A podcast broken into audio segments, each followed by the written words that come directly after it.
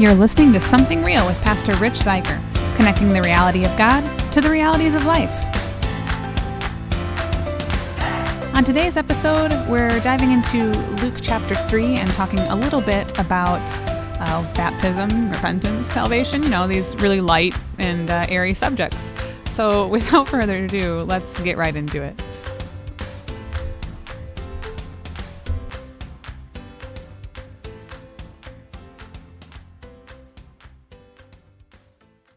This week we're going to start looking at Luke chapter 3. We've been following this story as Luke has given us a foundation for a confident faith.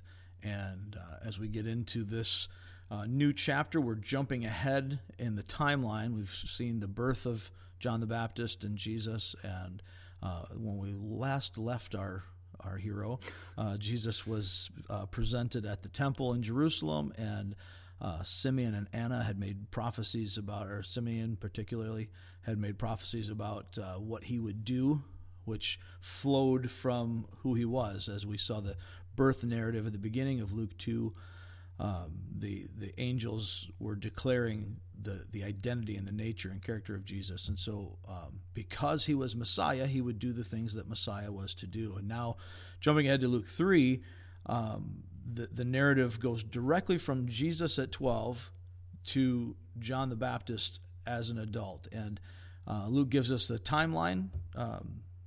As he does throughout this, he gives us historical context so that we can see these events actually took place and we can research them as he did.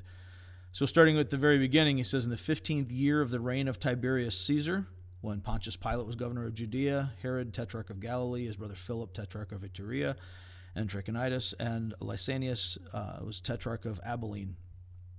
During the high priesthood of Annas and Caiaphas, the word of God came to John, son of Zechariah, in the wilderness. So what we see is that this is happening according to secular history. We can place this around 29 AD. And so Jesus and John are about 30 at this point. And John is in the wilderness when he receives the word from God. And then in verse 3, he went into all the country around the Jordan, preaching a baptism of repentance for the forgiveness of sins. And then Luke goes back to the book of Isaiah to make this comparison. And he shows that this was in keeping with the prophecy, saying, as it is written in the book of the words of Isaiah the prophet, a voice of one calling in the wilderness, prepare the way for the Lord, make straight paths for him. And as John comes from his wilderness wanderings, whatever that looked like, whatever reason he was there, I've seen speculation that was because the priesthood was corrupted, and we see because there are two priests here rather than the one that was called for by God. This is an indication of the corruption of the priesthood, and John likely, instead of becoming a priest like his father, as would normally be the case, he went off into the wilderness and rejected the priesthood. I can't say for sure whether that's the case, but scholars who are much wiser than I have seen that as a very valid possibility. One way or another, we know that he's in the wilderness, and the word of God comes to John. And when the word of God comes to John, he's moved to preach, and he goes out, and the preaching that he does is baptism, and baptism of repentance, and the repentance leads to the forgiveness of sin. So just looking at this concept, that's really what we're going to be talking about today, is this baptism and repentance and how they fit together. So baptism at that time, we've done a lot of things with it since then, but going back to what John would have seen this as, what the people of the time would have recognized, baptism was an identification. And so John was using a ritual that was already in place among the Jews that they had taken from the Greeks, and this idea was to identify with repentance, with a changing of the mind. So I used to think one way, now I think a different way, and I symbolize that with this ritual of being immersed in water. It was a natural thing for the Jews to take that on. They already had ceremonial washings and cleansings. And so while the Greeks used that to align yourself with a particular philosopher or philosophy, which would always go hand in hand, the Jews used it to bring in proselytes. God had already made it clear and possible that those who wished to join his people could do so.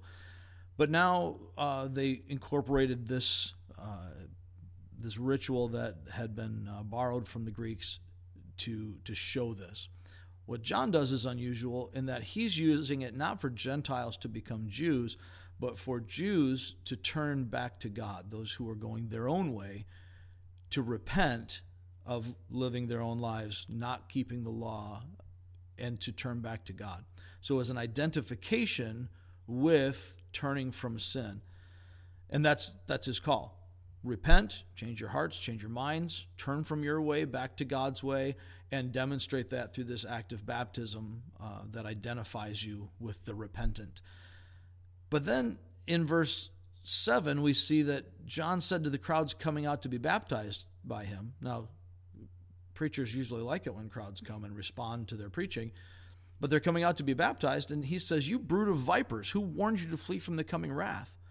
So John is rebuking them. He's putting them in their place and essentially saying, how dare you come forward, you know, on this altar call? What's wrong with you that you think this is okay? But he goes on to clarify by saying, produce fruit in keeping with repentance. In other words, don't just identify with this and come go through this confession, or more specifically a profession. Don't come and engage in a religious ritual. If you really are changing your mind, then change your feet, change your direction. Don't keep living your way, saying you're turning to God's way. If you really are turning away from your sin, then show it, do it, act on it. And he makes sure that we see that by saying, don't begin to say to yourselves, we have Abraham as our father. For I tell you that out of these stones, God can raise up children for Abraham. This is very clearly saying, look, don't rely on who you are by your birthright. Don't rely on your identification as a Jew. That's nothing. God can bring anybody into his kingdom that he chooses. He can raise children up for Abraham from these stones. And Abraham himself, when he sacrificed Isaac, we see in Hebrews that he thought that whatever God's calling me to, if he's calling me to sacrifice the child of promise, which is against everything I know God to want and contrary to his promises, that God can surely raise him from the dead. God can do what he wants. Abraham knew that, John knew that, and he's saying, don't rely on your identity. That's not the point. If you're going to be Abraham's children, if you're going to be God's children, then you need to show that. You need to let who you are be demonstrated in what you do. And he goes on to say in verse 9, the axe is already at the root of the trees. Every tree that does not produce good fruit will be cut down and thrown into the fire. Why? Because a tree that isn't producing good fruit doesn't have a good root. There's something wrong in that tree. It's not doing what it was meant to do. In other words, it's dead. So then he deals with their behavior. They ask. He calls them out, and they actually engage with it and respond. In verse 10, what should we do then? The crowd asked. John answered, anyone who has two shirts should share with the one who has none. Anyone who has food should do the same. Even the tax collectors came to be baptized. Tax collectors at that time were particularly despised individuals. They worked for Rome. They were known for greediness and cheating people out of money. They came to be baptized, and they asked, teacher, what should we do? Don't collect any more than you're required to, he told them. And some soldiers asked him, what should we do? Not probably Roman soldiers. That would be unlikely, although it may have been. More likely Jewish temple soldiers or those from Herod's palace. But these soldiers ask him, what should we do? And he replies, don't extort money, don't accuse people falsely, be content with your pay. In other words, you don't have to change your profession, but you do have to change the way you go about it. Handle it with integrity.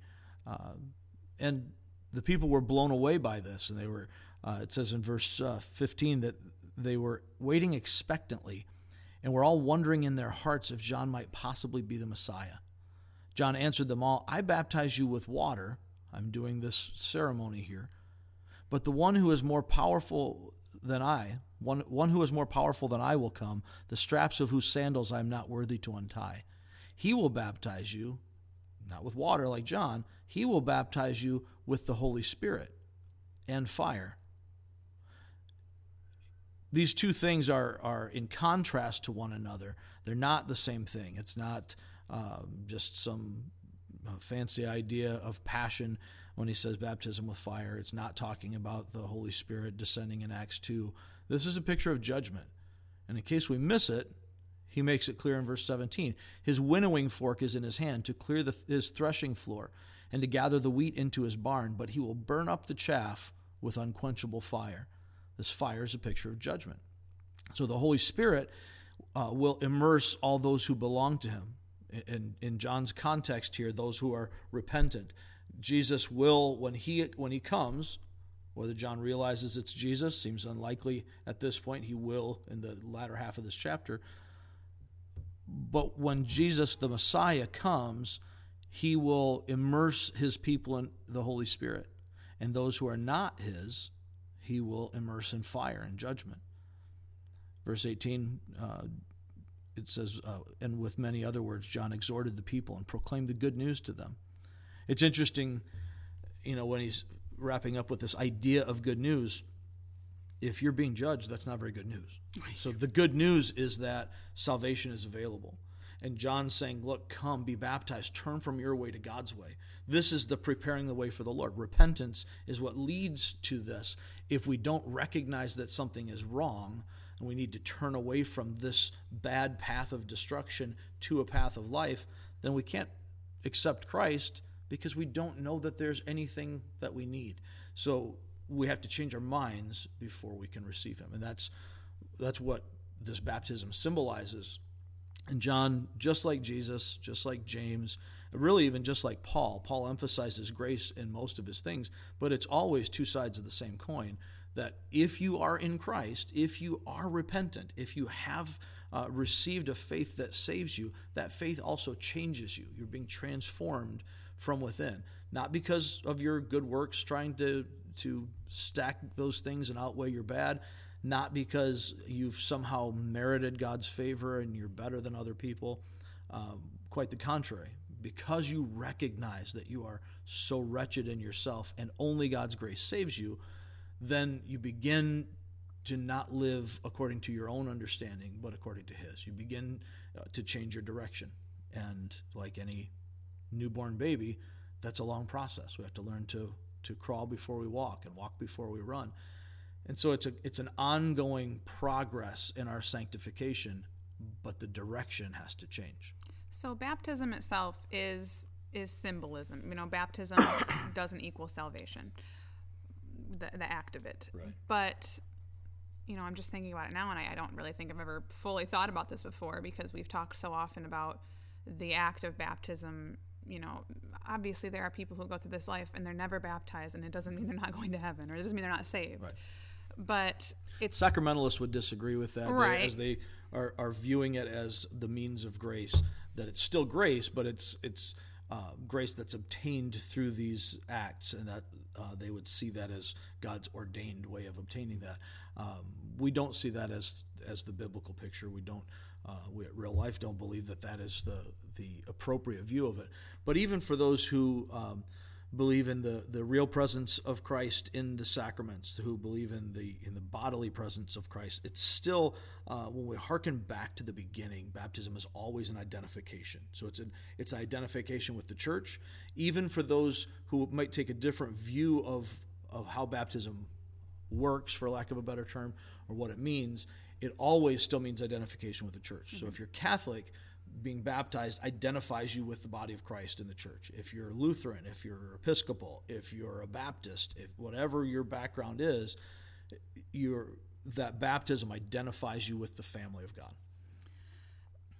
But it's the mindset behind why you choose to be baptized that makes the difference. That seems to be very clearly what John's saying here is, don't come down here and think that this water is going to make a difference. Right, people coming down and saying, hey, we're going to get baptized and everything's going to be great. Right. Because this is what we're supposed to do. Yeah, and in fact, we find... and I realize I'm making hand gestures that people can't see. I wish they could. This would be great for a live stream. It's very Ashley Simpson-esque on SNL. But if we could... if we get that mentality into us that realizes God doesn't offer us a life that's a bowl of cherries, and so when we come to Christ, now we're active combatants in this spiritual war that's going on, where we may have been collateral damage before. Now we're combatants, and so the enemy turns against us very heavily. He doesn't have to do that when we're passive, but now we're part of the family of God. We're part of the army of the Lord, so to speak. So very often it doesn't get better, it gets harder, but we are also equipped, and there's a lot that, you know, that's another podcast entirely. But as we go into baptism, if we're thinking that this is going to be the ticket to please God, John's saying, whoa, wait a minute. That's snake thinking. You're just trying to get fire insurance, right? And that's not how any of this works. Well, you've even often said, and you know, I've experienced this before people get baptized, and they're ready to commit to that, mm-hmm. and show people that they're following Jesus. A lot of bad stuff can happen. Right. Like typically, it can become harder. Sure, relationships and try to turn all of a sudden away, go crazy. You know, there's a lot of things that the enemy will do to I think because you let your guard down thinking, oh, everything's going to be great now, and I'm, you know. Yeah, we have that tendency anytime we come off of a mountaintop sort of experience to. I'm not denying, like, it's a cool experience in general. Sure. And there's nothing wrong with having these mountaintop experiences, but we need to recognize that just because we win a particular battle or things go really well, that doesn't mean that the war is over, that, you know, we're still in a difficult world. Our world is still broken by sin. Baptism is essentially signing up for God's army. yeah, that's a good way to say it. So it's not going to be easy, right? Sure. Well, I think the interesting thing about what John is saying to these people who come and, you know, he turns them away, or, you know, tells them, you got to get your thinking right here, how relevant that still is today. But for sure. It's like you just said with fire insurance, it's so easy to assume that, you know, baptism is going to clear away all the things we've done and will clear away all the things we do in the future. And I'm not saying that it doesn't. Baptism itself obviously doesn't. But how do you think that works, or how prevalent do you think it is that people use that as – you're very popular. Yeah, people use that as a way to – maybe get away with things in the future? I don't know. I mean, I'm probably wording that wrong. Well, I think what you're describing is a lot like what John's dealing with here, where you're coming because you want to be covered, but you really don't have any intention of changing. Right. And so now we can use this excuse of, you know, and I've shared this with you before, you know, my wife and I are from different church backgrounds when we met. And so at the time, she saw folks from my particular background as those who believed that, hey man, once I'm saved, I'm always saved. I can do whatever I want. Party on, dude. And that was her experience from her. Bill and Ted's better. Right. That's right. Most excellent. From her region of the country and her denominational background, that was the experience that she had. Mine was quite the opposite. And what I saw was folks from my background having all these rules and trying to, you know, while their doctrine might say one thing, they were trying to essentially put on the show. So the outward part of the cup is clean, regardless of what's going on the inside. If people think that I'm living right, I must be living right. If I wear the tie to church, if I, you know, don't listen to that devil's rock and roll and all that kind of stuff, then I must be doing something right. And the truth is, neither of those extremes are right. And that's really what John's talking about. The fact that he mentions fruit, and he talks about the axe at the root of the tree, he's not talking about putting on acts.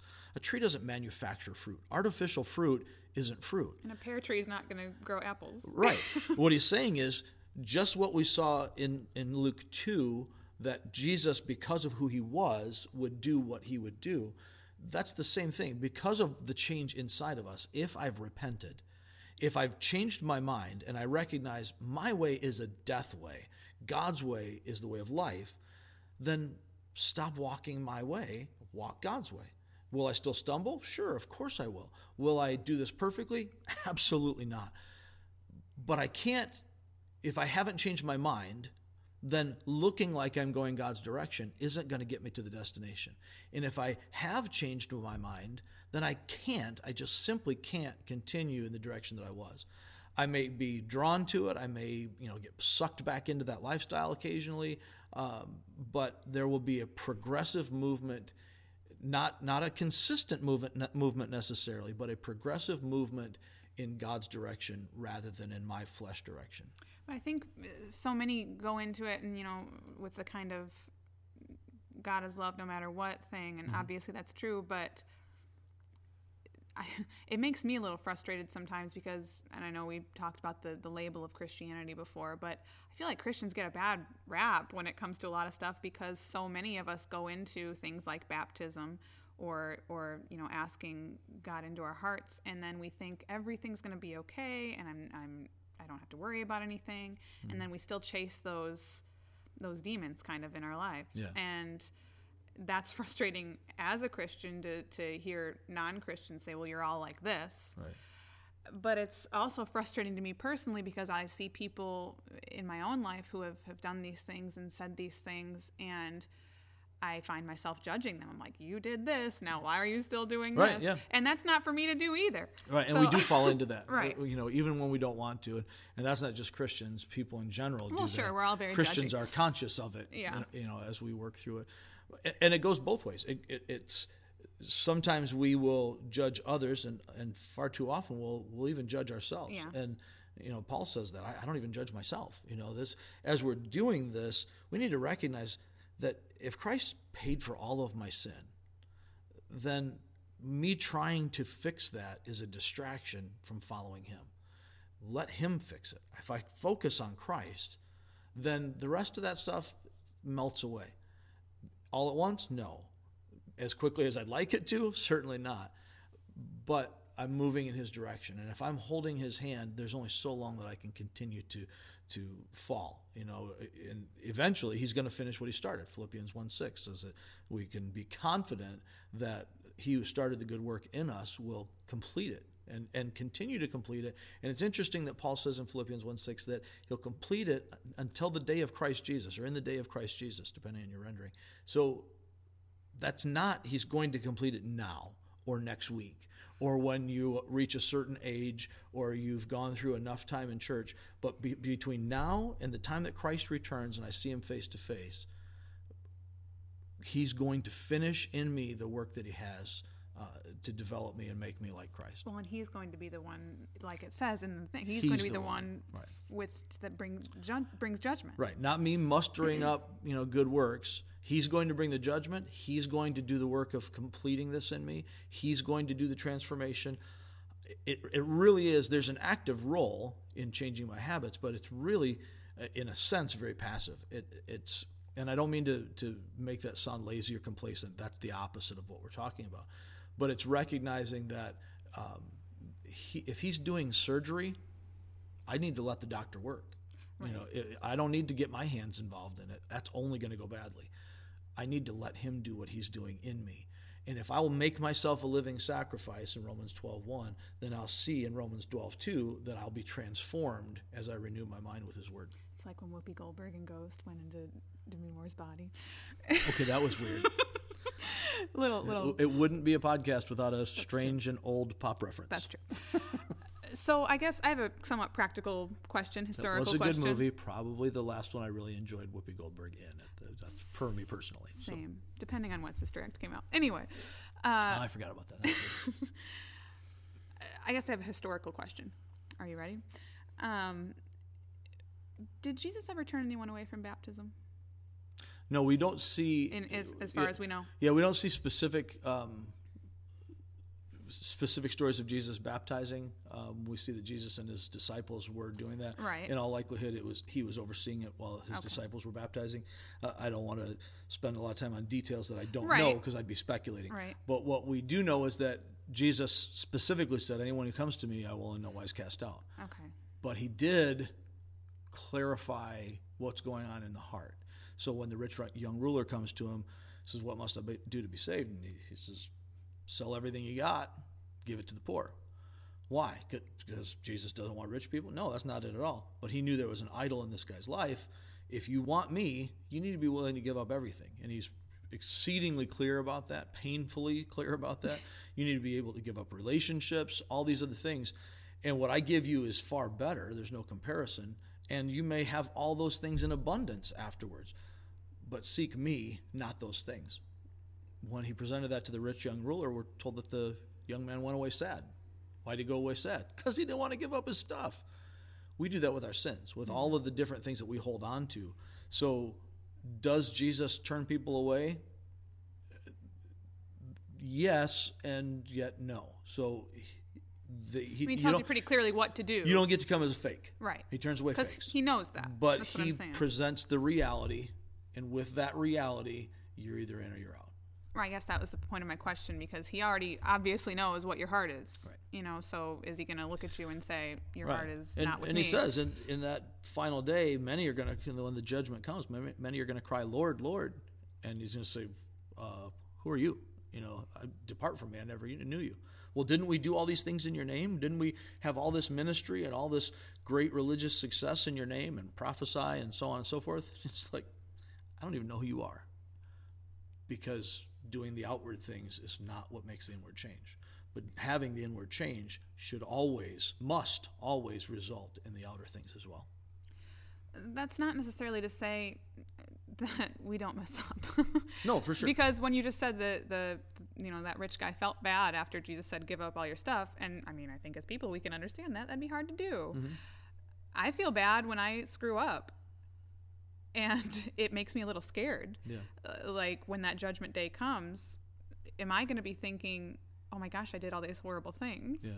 Yeah. And we have a lot of things in the scripture that are given for our assurance. The entire book of 1 John deals with that so that we can be confident in our salvation. And I guess that's their point of repentance. Yeah.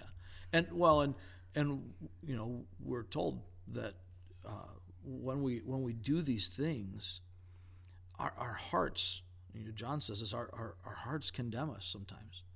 That's our feelings, our guilt. And yet his love, God, is bigger than our hearts.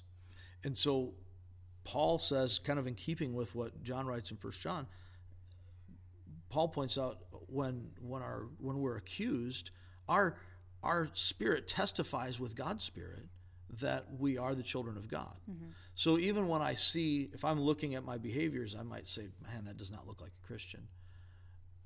But I'm convicted by the Holy Spirit, so I can't continue to live in that way. I as a Christian, I might still sin, but I'm never going to be okay with that again.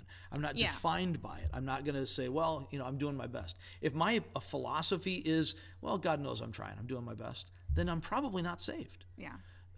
But the fact of the matter is Jesus took that on. So it's already paid for. If I am But that okay, doesn't mean we're just like, no, if I'm okay with that, right, then I haven't really understood the gift. I haven't appreciated that. And then it really doesn't avail for me, if I can use an old hymnal term.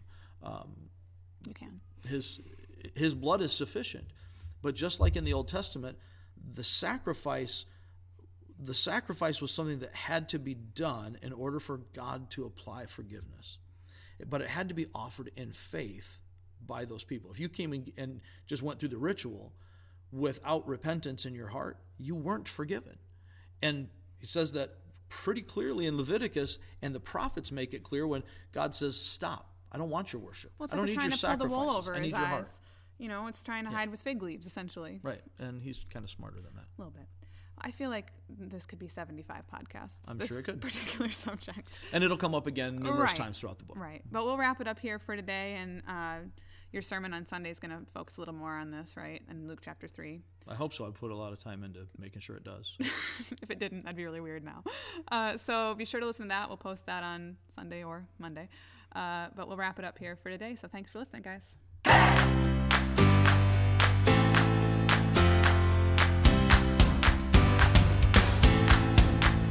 Thanks for listening. Obviously, like we said, we'll get into this subject and these subjects a little more as the weeks go on. If you ever have any questions of your own, feel free to download the Anchor app and leave us a message on there. You can actually leave a voice message and we'll put it right in the show. I can't be the only one with questions, and I'm not that entertaining to listen to, so feel free to chime in. Other than that, we'll see you next time.